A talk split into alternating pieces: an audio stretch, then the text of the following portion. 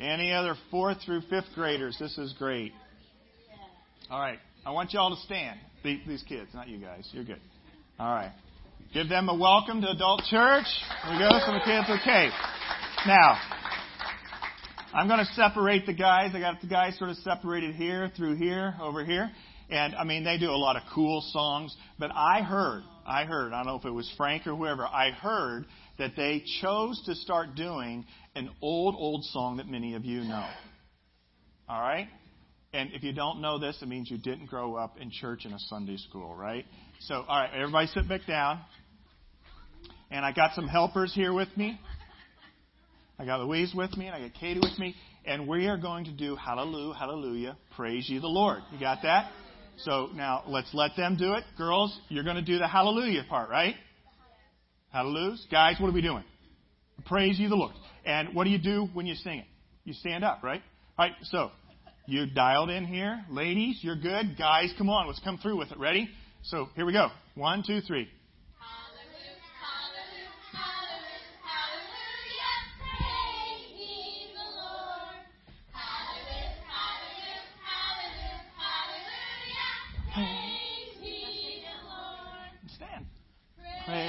Great.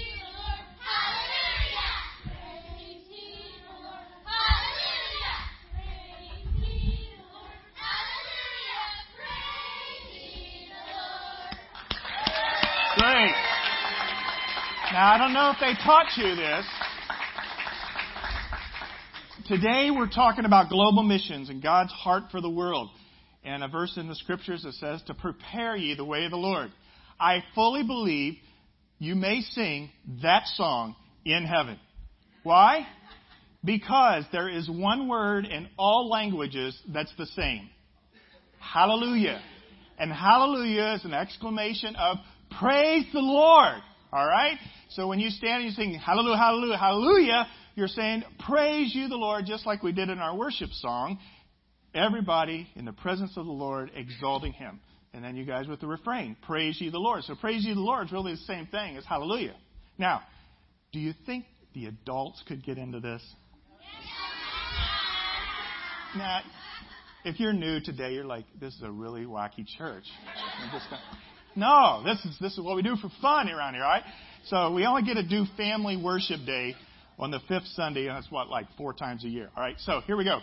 Adults, ladies, we'll have the ladies come and lead you here. We, you, you turn around, you're going to lead everybody here, okay? So the ladies, you're standing to sing Hallelujah, Hallelujah. And then guys, I don't want you sitting on your seats, okay? Get up. No, you can't come up front. I just want you to shout. So, and this needs to be at some high volume here. This isn't like, you know, okay. All right, so here we go. All right, you guys lead it off. You guys lead it off. Ladies, ladies, ladies.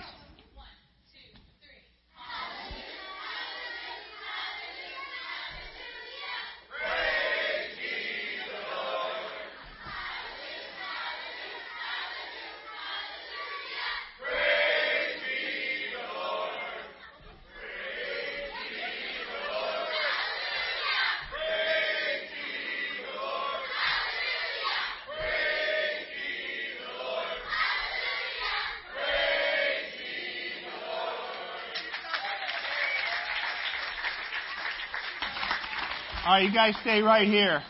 That got your exercise going, get your heart going there a little bit. I saw Bob back here. Bob, you'll recover afterwards, man. You're good, man.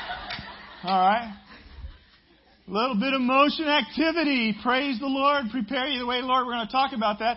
I would like to do something with the kids, though. I'm actually going to have fourth and fifth graders. How many of you have? I, I want you to come and stand like right up here. Can you stand right up here? And I want the rest of you kids down here. I pack it in here a little bit. All right. All right. We're down. You're down over here on that step right there. That's good. Right there. All right. Now, how many of you are you going, you do trick or treat or not? A few of you. A few of you. Well, I tell you what.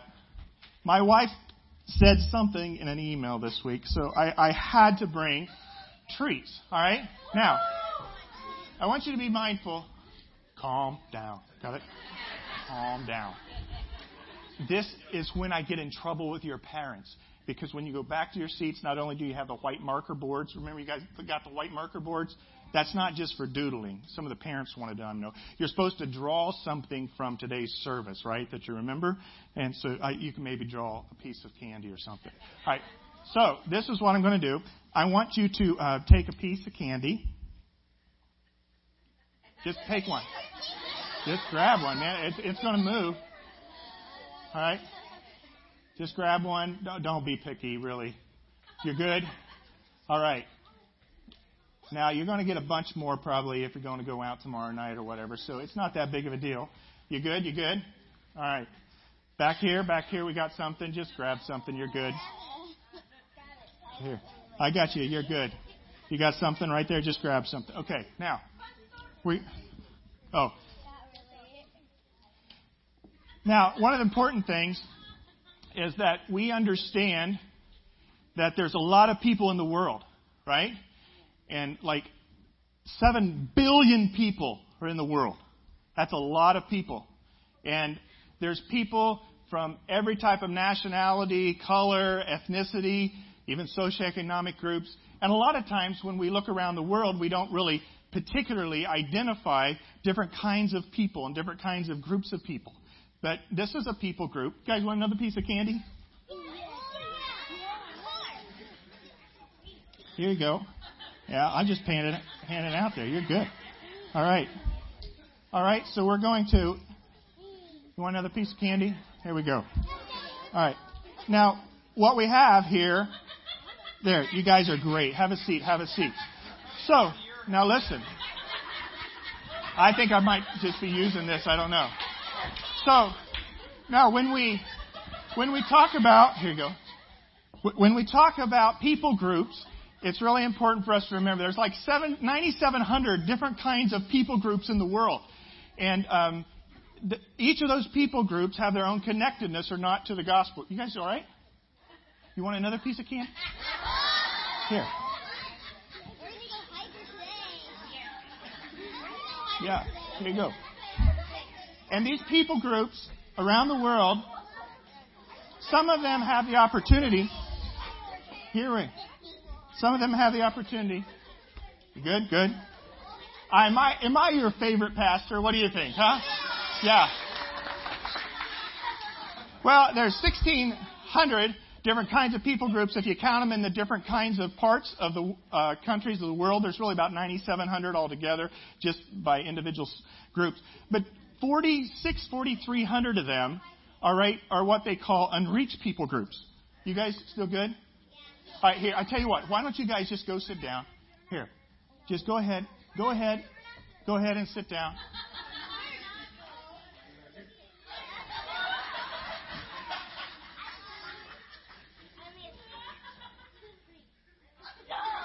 GJ, what are you doing up there? How long you been up there?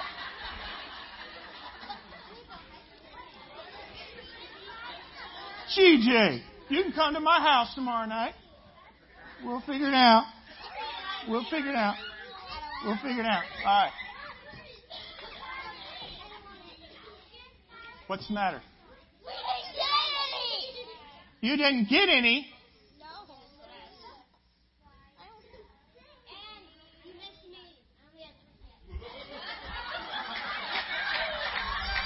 Now, did I say I would give you guys candy? I doesn't really seem fair, does it? No. They've got multiple pieces of candy and you have none. They have 10. Some of them I think they do have 10. But you know what? There's something far better than candy, and it's called the good news of Jesus Christ and knowing about Jesus and worshiping Jesus. But you know what happens in our world? We keep giving candy over and over again to everybody who maybe has already had the opportunity to hear the good news. But it's said a quarter to one third of the unreached people groups are of people groups are unreached, limited or no access to the gospel. And they don't get what we get. I promise you, we need to get you candy. But how do we get you candy? Somebody's got to come and give you the candy, right? And the person who comes and gives treats, I know it may sound cheesy, but the person who is adamant about reaching out to those who have never had the opportunity, no, no, just, you're good. Your mom would be embarrassed about that. I tell you what, we're going to close up and you can get some.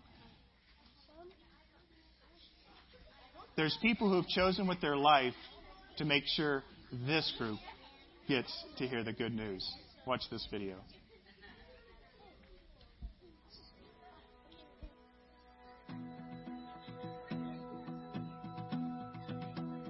Jesus told us 2,000 years ago that our mission is to go and make disciples of all nations.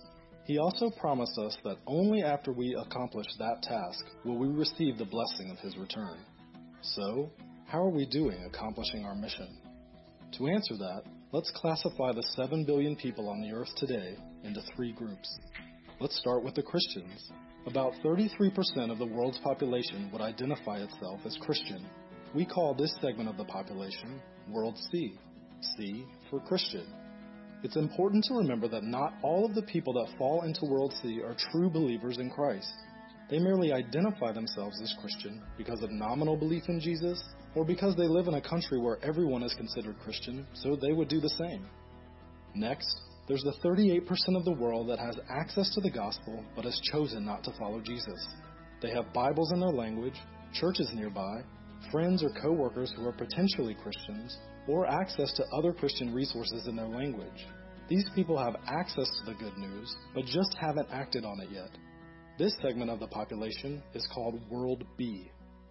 That leaves us with 29% of the world, just over one out of every four people on this planet who not only have never heard of Jesus, they have no chance of hearing the good news of Jesus Christ. They have no access to the gospel, no Bibles, no churches, no believers nearby, no chance to learn about Jesus. We call that 29% World A. Now, on to missionaries. Only one out of every 1,800 Christians in World C decides to serve as a cross cultural missionary. So, we can pull 400,000 missionaries out of that World C population. That's our total cross cultural missionary force worldwide. Did you know that 72% of all our missionaries are going to World C? That's right. The vast majority of the missionaries being sent out are going to the people of the world that have Bibles and established churches. 25% of the missionaries are sent to World B, where there is already some access to the church and to the Bible. That leaves only 3% of the total missionary force to handle all of World A, the section of the population without any chance of hearing about Jesus. 29% of the world has no way to hear the gospel, but we're sending only a tiny portion of our Christian workers to them. What about finances? Annually, all those Christians in World C earn a total of $42 trillion. And together, they give about $700 billion to Christian causes each year. That includes everything Christian nonprofits, churches, youth programs, missions, etc. Can you do the math? Less than 2% of Christian income is being given to Christ's causes. Out of that 700 billion given to all Christian causes, only 45 billion is given to missions specifically. That's a little over 6%. In fact, there is more money reported embezzled from the church each year than is given to missions. Remember those 400,000 missionaries? We have $45 billion to support them and their cross cultural work. But how exactly is it allocated? Well, $39 billion goes to World C every year. Yep, 87% of that missions money is being spent in areas of the world that have Bibles and churches available. 5.4 billion or 12% goes to World B each year, those that have access to the gospel message but have rejected it. That leaves only $450 million, or 1% of all missions money, going to World A, the least reached people of the world. To put that into perspective, annually Americans spend more money on Halloween costumes for their pets than gets sent to World A. To summarize, Only 3% of our missionary force, armed with only 1% of missions giving, is going out to reach the 2 billion people who don't have access to the gospel. 2 billion people are still waiting for the good news of Jesus Christ. So here's a question for you What are you going to do to change that?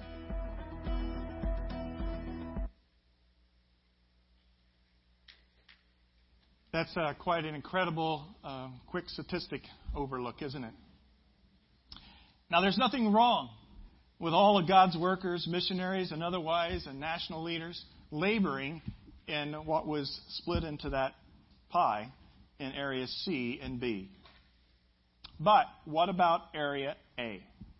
Area A where people don't have accessibility to the good news. In fact, I was. I was just thinking here during worship when we were singing that song about exalting him and so great to be in his presence and no other. And knowing that this video is coming and thinking in terms of even there in the analogy with the children and the kids who got the candy and who didn't get the candy. How many? How many did it say? They said 29% have never heard of Jesus. 29% wouldn't be dialed in to the song we just sang before we stepped in to um, turn and greet time. Should we be bothered by that? Now, here's the thing. I grew up in a church, it was a Christian Missionary Alliance church. And I was just like one of these little kids, and the missionary would come, and we would see slides, and we would hear stories. And I remember the missionary weeks, the global emphasis weeks. And it was like, watch out. I'm going to get hit that I need to be doing something and I should consider becoming a missionary. Now, all well and good, but I'm not here to say that you need to do something. I'm here to tell you that God is doing something, and if you would like to participate in what God's doing, you're going to have a thrill of a ride your whole life. Because God is not sweating it out that we're not going to come through. But God is concerned that we are going to miss out on what He is doing. And that's what we're going to be looking at.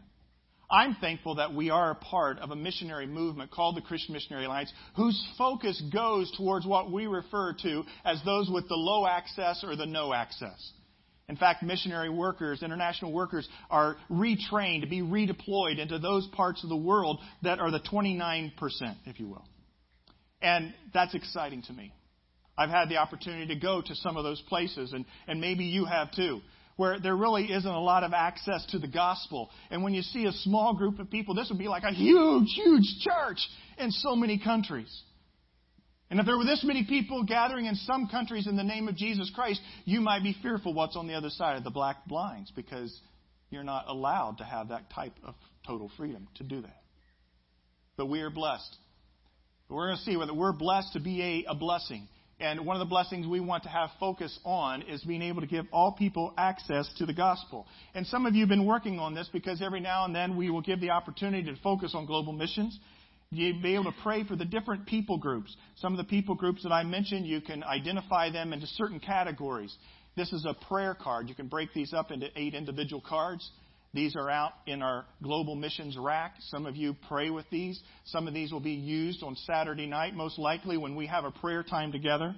I think it's exciting because one of the people groups that's mentioned on here is the Mediterranean group. The Mediterranean group is the Arab, North Africa, diaspora, the Middle East, all right, the refuge diaspora. And what happens after this service every Sunday morning now at 12 o'clock? There are people from that area that gather to be able to be in the presence of hearing God. The Arabic Ministry Church is meeting here. Good Shepherd. In fact, I walked in the other day, and some of you maybe have greeted him if you hung around long enough. I walked over here, and there was a young adult man, sharp looking young man. I greeted him, said hi, those kinds of things. I said, Where are you from? He said, Bethlehem. I said, like Bethlehem, Bethlehem? He says, yeah. Bethlehem is my home. My dad moved here a couple of three years ago. I didn't really want to move, but uh, he says I want to worship God and I want to lead worship and have a heart for Jesus. I said, "What's your background?" He says, "I'm Palestinian." A Palestinian person from Bethlehem worshiping in our church. God's not only taking us places, He's bringing people. People groups, we need to be praying for them. The unreached people groups, we need to be focusing on. But what I'd like us to do is to look at a passage of Scripture, and this passage is in Luke chapter 3. And in Luke chapter 3, we have these words. During the high priesthood of Annas and Caiaphas, the word of God came to John, son of Zechariah, in the wilderness. He went into all the country around Jordan, preaching a baptism of repentance for the forgiveness of sins. As it is written in the book of the words of Isaiah the prophet, a voice of one calling in the wilderness, prepare the way for the Lord, make straight paths for him. Every valley shall be filled in, every mountain and hill made low. The crooked roads shall become straight, the rough ways smooth, and all people will see God's salvation. Now, here's the truth of the matter. What are you going to do about it? Well, we need to open our hearts up to what God's doing. Because it says all people might see God's salvation. All people will see God's salvation. God is in control. He is the one who's determined that everybody, everywhere, every language, every nation, every people group, those who have received and those who haven't received, everyone is going to have the opportunity to hear the good news. And He is on the move to be able to see that happen. Now, this phrase, prepare the way for the Lord, make straight paths for Him. I want to dial into the aspect of prepare the way for the Lord. And a guy by the name of Tim Crouch, who is vice president of international ministries for the Christian Missionary Alliance, has avidly sort of framed some of this up in my thoughts today. And I had never really thought about taking that text and using it for global missions. I always thought of prepare you the way of the Lord. That's what John the Baptist did, right? When he showed up on the scene before Jesus came, he proclaimed in the wilderness, make way for the Lord. And that's how I've always associated it. But guess what? John the Baptist was a missionary. He was a worker who was making sure that people would be able to see the one who said he was the way and the truth and the life. But this aspect to prepare the way of the Lord, uh, make straight paths for him, let's look at it this way. The whole aspect of the person, the personhood behind this. God is the way maker. He's the way maker fulfilling his promises in the wilderness of today's world. I had a good talk last week talking about, you know, our nation under attack and those kinds of things and all the crazy stuff you see happening and more crazy stuff happened this week, right? And you start to think, oh my goodness, what's the world coming to? What's our nation coming to? There was an earthquake in Italy. Was it yesterday? 6.6. You continue to see natural disasters. You see other kinds of terrorist stuff. You see all kinds of crazy stuff happening in the world. And you might think to yourself, oh my goodness, is God in trouble? Is he losing control? No, he's not. Because God is the waymaker and his plans are at work. And he promises in the wilderness of today's world to make the path straight. The world's craziness is not a barrier, but a means to God's purposes. And He is actively assuming, He assumes the success of His purposes. He is the one in charge. What are you going to do about it? What's He doing about it? And we participate in what He's doing. God is not calling us to do something for Him, but to come and do something with Him. And that's a little bit different twist than what I was taught growing up. Kids that are in here, you guys know each and every week, and, and Debbie Gibler there in the back helped lead you in elementary as well as Frank and some others here. You are actively taught week in and week out in the building next door what is God doing? How do I listen to God? How do I experience God? That is so critical. Because God is the one who is at work. We need to dig down our ears, open up our palms, take initiative with our feet, and get the action going because He already has action going. He is not calling us to do something for Him, to bail us out, reach the people. He's calling us to come do something with Him because He's already going in advance, reaching people from all parts of the world. God is the waymaker. But as the waymaker, He sent His Son Jesus. Jesus truly is the way, as it says in John 14:6, I am the way, the truth, and the life. No one comes to the Father except through me. Maybe you're in here this morning and you've never had the opportunity to check church out for a while, or you're sort of waffling as to where spiritual life is. That verse right there is critical for you. You can search all around all kinds of spiritualities, religions, whatever. It comes right back to this is true truth. When Jesus said, I am the way, the truth, and life, no one comes to the Father into his heaven or into eternity or into an intimate, powerful, meaningful relationship with him in this life except through choosing to be a follower of Jesus. You can go to the bank on that. Remember a few weeks ago, maybe a couple months ago now, we talked about being a people of the way? The people of the way were defined as individuals. You're good.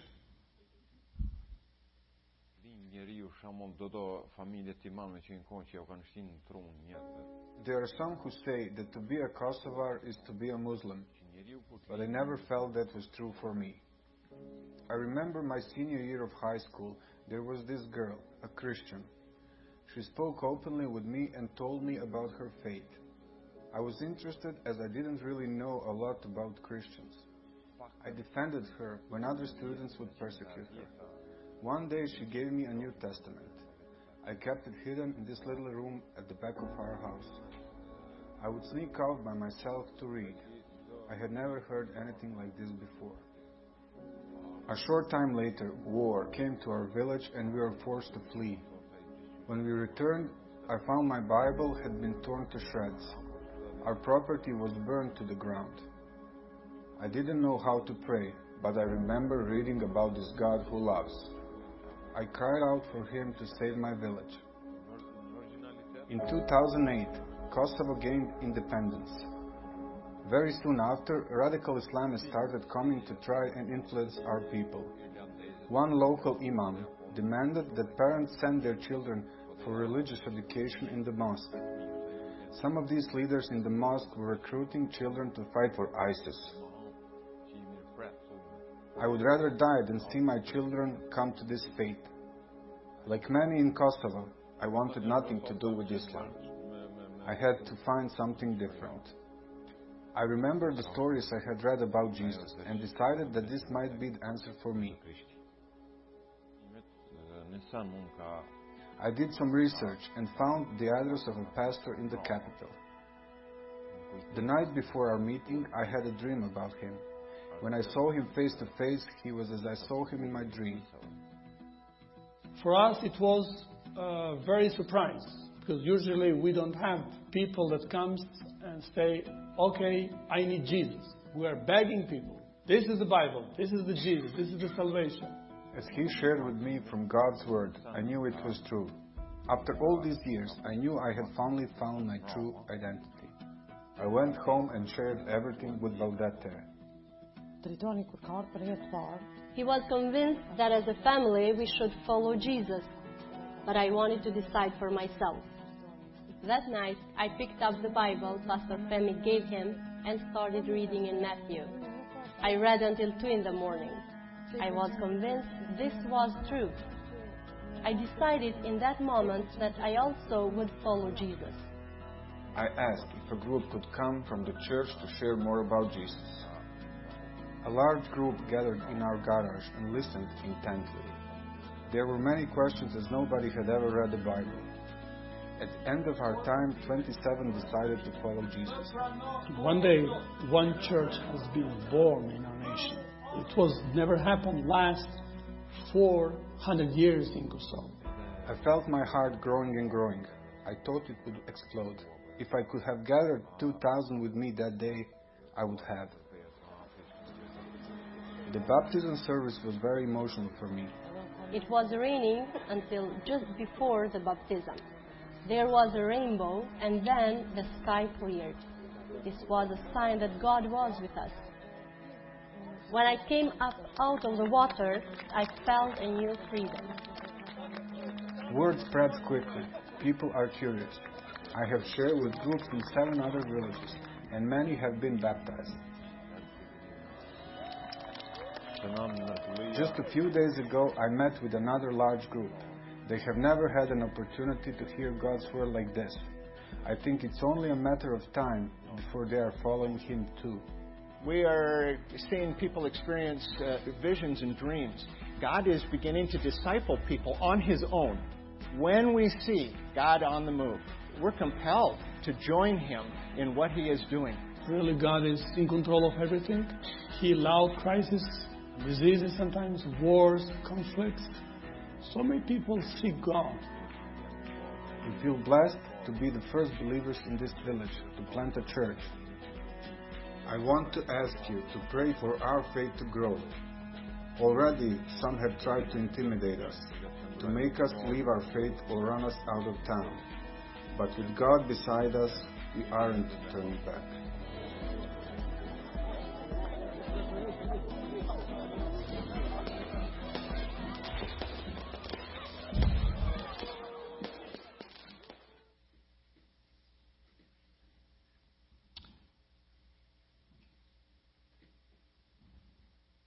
About you, but when you see a picture of a new church of Jesus followers born in the middle of a village that had no vibrant witness for Jesus, Kosovo's in the Balkan states, Bosnia, uh, uh, Croatia, the former Yugoslavia, passive kind of Islam that is mentioned. There's radicals that come in when the downfall of the communist government. Jesus is the way, the truth, and the life. He is at work. God is the way maker. He's, he's calling us to participate in what He is doing. And if you want to see your life turned upside down and rocked for God, get into the stream of what God's doing. Not just here, but around the world. Not only is there the person but there's also the purpose then that comes for you and for me. We are to be way makers, not just way receivers. You see, the better analogy maybe for the kids that got all the candy was they were the candy receivers, right? But they need to be the candy givers or the makers for the others. It's mobilizing those of us who have received of the way, the truth, and the life, who are part of the people on the way that we then turn around and give our lives back to God to be used by Him in global dimensions as well as local dimensions to prepare the way for the Lord for those who would go. I had the opportunity several years ago, actually in the year 2000, when the Christian Missionary Alliance first moved into the Balkan states, me and another pastor friend of mine, we took a vision trip and we went to Bosnia, Herzegovina. And as we traveled from village to village, you're like, well, where's the churches? There are none. Well, where's those Bible studies? There are none in this village. But then you would go to a couple places where they'd been at work and you saw the church growing, and the Evangelical Church of Bosnia is, is gradually growing and becoming vibrant today. And we actually sent a missionary out from the church that I was pastoring. Our first missionary that we sent out with the Christian Missionary Alliance went to Bosnia, Petula Myers. And she's there serving today, Petula is, in that country. A heart, a passion. And if I brought Petula up here on stage, she wouldn't stop talking. Because she would tell you the difference it is from going to be a way receiver to being a way maker, to finding purpose in your life. Way makers, they, they are transformed kind of people. They're awakened to the deeper reality of what God is doing in the real world behind the natural world and the world events. In other words, their eyes are opened. And when you see all the trauma and the episodes of, of war culture happening, you have to open your eyes and ask yourself, what's God doing? Is He at work here? One of the first things I try to do whenever I get frustrated is like, oh, really? Is that happening in that part of the country? As I pray, God, if you have, if you have your vibrant way givers, way makers there, missionaries, national leaders, may you strengthen them and empower them in this time of crisis to meet the needs of people. If you see a tsunami hit somewhere, an earthquake hit somewhere, you know what you need to be praying for? Pray for the people that have the needs and the brokenness or have lost things, but pray for the people who are ministering to those people, not just ministering with gifts of mercy, but ministering the truth and proclaiming the truth that Jesus Christ is the way and the truth and the life. And God's working behind the scenes. And someone who is a waymaker has their eyes opened and transformed. So begin to keep rereading the news in different ways to say, what's God up to? How can God work in this? Not that God's causing the natural disasters, that God brings about traumatic, violent kind of events in life, but He's able to work in the midst. Why? Because He's in control. And He's going to make sure that all people are able to receive salvation. A waymaker is a transformed person, is awakened by the indwelling Spirit who works to bring salvation to all people. Now, catch this. If you claim to be a Christ follower this morning, who dwells within you? Jesus.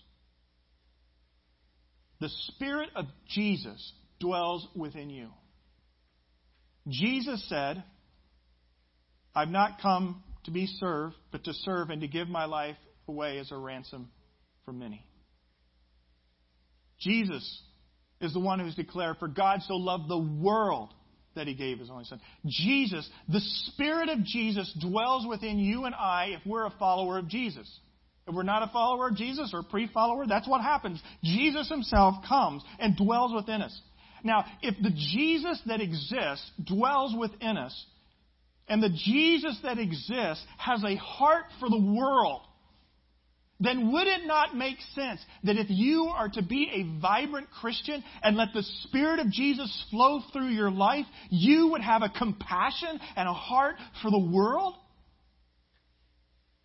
Or would you just sort of stay myopic because your life's pretty full and busy and a lot of crazy things are happening in your own little world?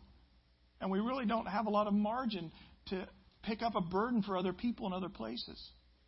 Well, you will stunt your growth as a Christian if you do. This is a bold statement. You will stunt your growth as a Christian if you do not move towards being a world Christian, somebody who has a heart for the nations. Just like you have a body and say you have appendages and you need to exercise them, your arms, your legs, but if you did not exercise them, if, if you just laid around, didn't use your arms, didn't use your legs, what would start to happen? They would atrophy, right? They would start to disintegrate. So also as a Christian, if the Spirit dwells within you, that's pulsating to have a heart for the nations, whether it's to pray for them or to give to them or to be able to consider going for them, if you're not opening yourself up to having a heart for all people and be transformed that way, you're going to go into atrophy and atrophy and, and, and you'll lose that. Why is it that if you cut a Christian today, they don't bleed for the world. Well, maybe because we fail to realize that the Jesus that dwells within us is the one who gave his life for all people. For all people. You're a transformed person if you're a way maker. The indwelling Holy Spirit will bring salvation to all people, and that Spirit dwells within you. Waymakers, not just way receivers, they see God's way in the world more than they see obstacles. They see God's people, they see people more than they see the problems. They see that threats are sometimes opportunities. And they see with God's eyes, they serve with God's hands, and they are moved to love rather than moved to fear. This goes a little bit back to last week. I see a lot of fear sometimes in our world. What's God doing? You have to choose to look at people you might be fearful of, or situations you might be fearful to walk into and say, Can I have a love for those people? Maybe it's not around the world. Maybe it's, it's across the workplace. Maybe it's in the next cubby, or maybe it's in, in the next corner of the school. God wants you to participate with His heart to love all people. And you will find your purpose in that. Waymakers not only transform people, they are way proclaimers. Way proclaimers, you proclaim Christ is alive. And that way is good, and God can reduce the mountains and lift people from the valleys, as the scripture said, in order to make the way straight for life and for purpose. What's our mission statement say? Fully alive in Christ and to his mission. We are proclaimers of that. We are demonstrators and we are proclaimers of it. Some of you may have recalled me mentioning that a few years ago, five years ago, I had the opportunity to go back to India. I've been to India a few times. India has, do you know how many people India now has? 1.2 billion people. Out of the 7 billion people on this planet, 1.2 are in India. There's 29 states, seven other kinds of territories. I had the opportunity to go to many different places in India, and uh, it's overwhelming to me. There's a lot of people in India. Maybe some of you have been there. Maybe some of you are Indian in your background. I don't know this morning. There's a place in the northwest, northeast corner called Bihar. It's a state with about 100 million people. Just, just one little state has 100 million people. In Bihar, actually, Buddhism was born out of Bihar. And we flew in to Patna, which is the capital of that city. And I didn't know what we were doing. I had gone with uh, an Indian friend, and he said, You need to come and see this. Uh, I went with some other fellow friends of mine, and we flew into Bihar. We got in a vehicle, and as typical, it is so much in rural areas, even though there's masses in the city. And we traveled for two hours over bumpy roads, and we ended up at this village. And I'm like, well, what are we going to this village for? I knew we had some purpose there. This guy was heading up a ministry called True Seekers. He was one who wanted to go to those who did not have any access to the gospel. Unreached people groups. People I had prayed for my whole life as a believer saying, oh God, may you reach those who have never heard. I was physically going there.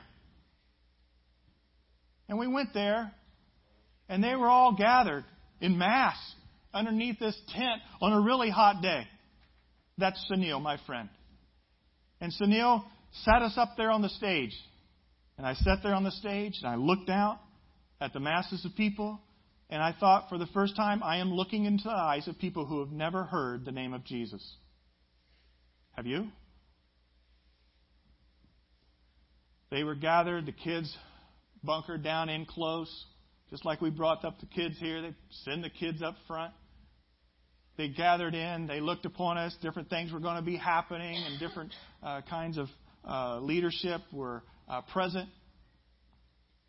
And I would just sit there on the stage and I look into their eyes and I thought to myself, have they heard? Do they know? What a great opportunity we have to be a way maker today. I've been a way receiver. I get to be a way maker. And we began to teach, and uh, they had some performances as well that went on. But you can't not be endeared to the eyes of a mass of young kids like that. And the older parents around back. And as I looked on, I said, God, what am I going to say when they say, hey, pastor from America, come here and share some words with us, right? Well, before I had the opportunity to do that, we did what was called a foot washing ceremony. Now, this was significant because people in that particular village would have seen Westerners as somebody that, you know, hey, they're well off, they're untouchable kind of thing.